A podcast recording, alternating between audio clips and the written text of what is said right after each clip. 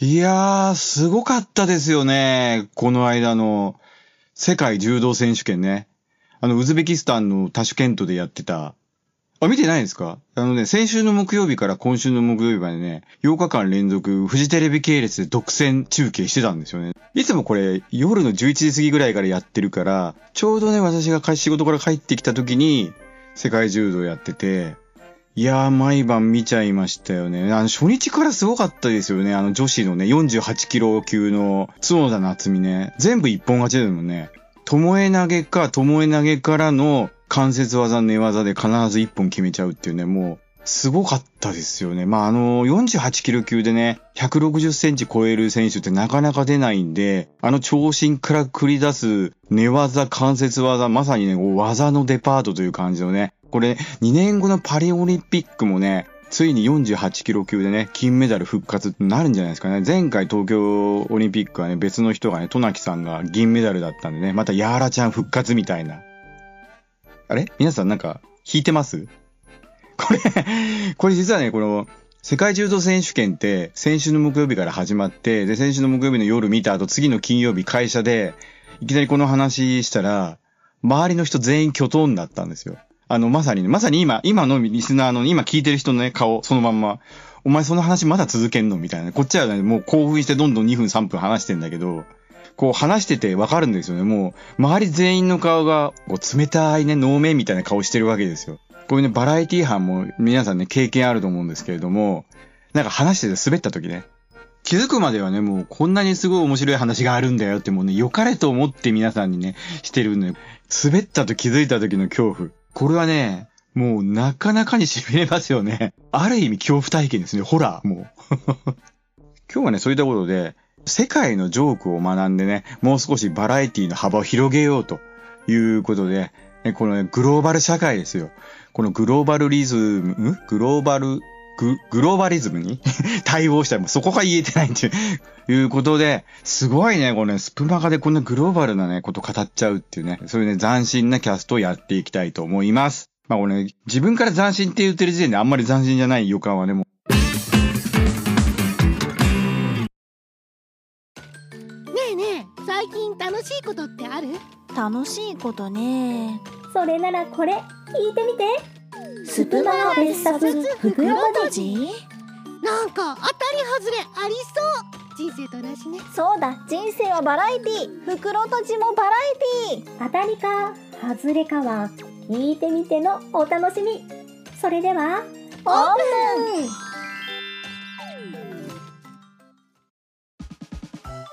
そもそもなんでね、このグローバルなね、ジョークについて語ろうかと思ったかというと、私がですね、そういうよくアメリカとかにね、出張する機会が多かったんですよ、今までは。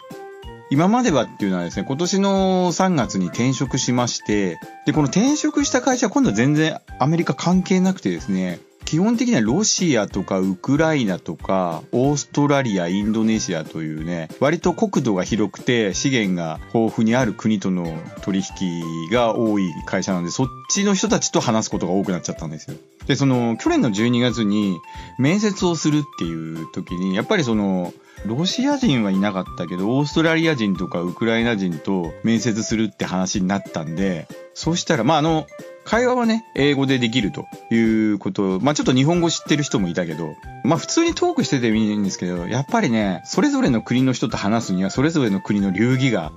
ね、合わせなきゃと。いうことで、それぞれの国のジョークについて、すごい研究したんですよ。なんか面接の時研究するのそこじゃねえだろうって気もするんですけど、ど、どうしてもね、なんかこう、バラエティ班としてはね、やっぱりちょっとその国の人を笑わせるジョークを覚えなきゃみたいな。それでちょっと一発ね、出会い頭でかますみたいなね。まあそれが功を奏して今はこうやって転職できてるわけなんで、まあそのねちょっと片鱗と言いますかね、そのグローバルなジョークからね、日本の皆さんにもね、バラエティについてね、よりこう幅を広げてもらおうかなんていうキャストなんですけれども。で、まずですね、アメリカンジョークって、あんま面白くないイメージがあるじゃないですか。アメリカの人は笑ってるけど、日本人的に対して面白くないみたいな、まあイメージあると思うんですよ。で、私結構そのアメリカに出張した時に、当然ホテルに泊まるわけです。で、ホテルのテレビとかつけて、まあちょっと夜中にね、次の日にまでに仕事的にやんなきゃいけないことをこうせっせとやってるわけですよ。で、そんな時にちょっと夜中に、そのホテルのテレビつけると、向こうでもね、夜中は結構通販番組やってるんですよ。日本と同じようにね。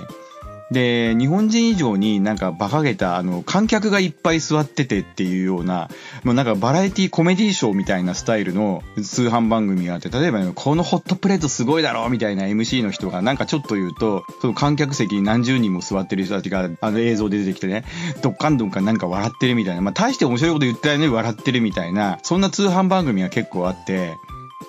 そのね、MC の人が、このホットプレートはね、ホットホットって、まあそんな藤井隆みたいには言わないけど、ホットホッターホッティストでね、もう、どんなものでも一瞬でホットにしちゃしてくれるんだよ、みたいな。それじゃなんか MC の人の隣にいる人がね、いやー、それはね、うちだって妻とラブラブで毎晩バンアウトしてるよとか言うともう観客の人たちがドッカンドッカン受けてるわけ。バーンアウトってなる日本語で言うと、燃え尽きちゃうんですよみたいな感じで言ったらね、もうね、うわ、おも超面白いとか言ってあ、あいつ奥さんと毎晩バーンアウトしてるとか言ってるぞやとか言って笑ってるわけですよ この時点でもうね、ついていけないんですけど、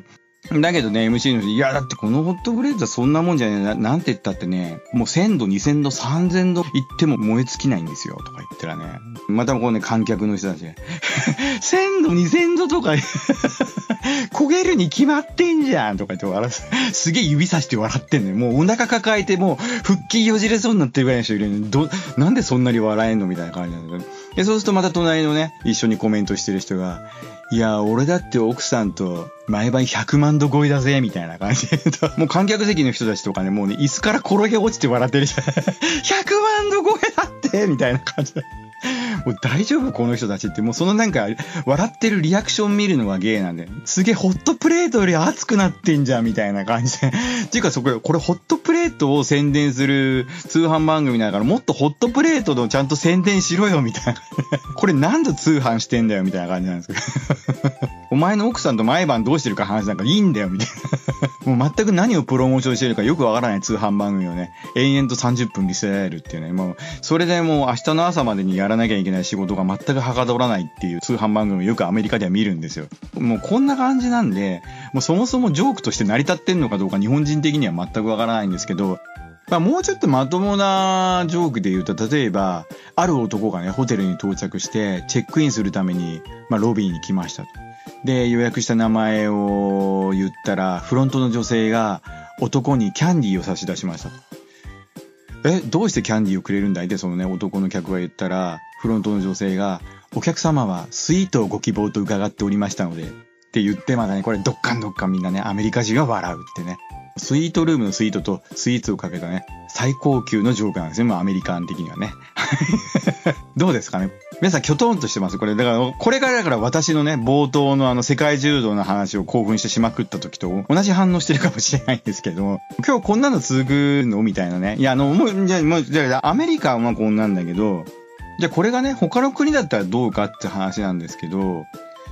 例えばね、私の今の会社オーストラリアとも結構取引があるんで、オーストラリアジョークっていうのを勉強したんですけど、オーストラリアは割とね、こう、ネイチャーネタというか、自然とか動物とか、そういうのを使ったジョークが多いんですね。まあ、例えばね、このオーストラリアの、まあ、メルボルンというね、都市に流れているヤラリバーではですね、クルーズ船が行き交っていて、格安クルーズ10ドル、優雅な川下りっていう看板を見つけたあるトラベラーがね、おー、これは安いなって言って、そこの看板のとこの男に、チケット1枚お願いしますって言ったと。そしたらその10ドル受け取った店番の男の人は、その旅行者を川べりに連れてって、いきなり川に突き落としたドボーンとね。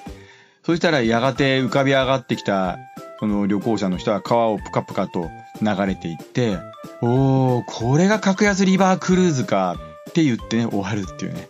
これオーストラリア人的にはどっかんどっか受けてるらしいんですけど。いやー、ちょっと、うわー、またこれ微妙だよね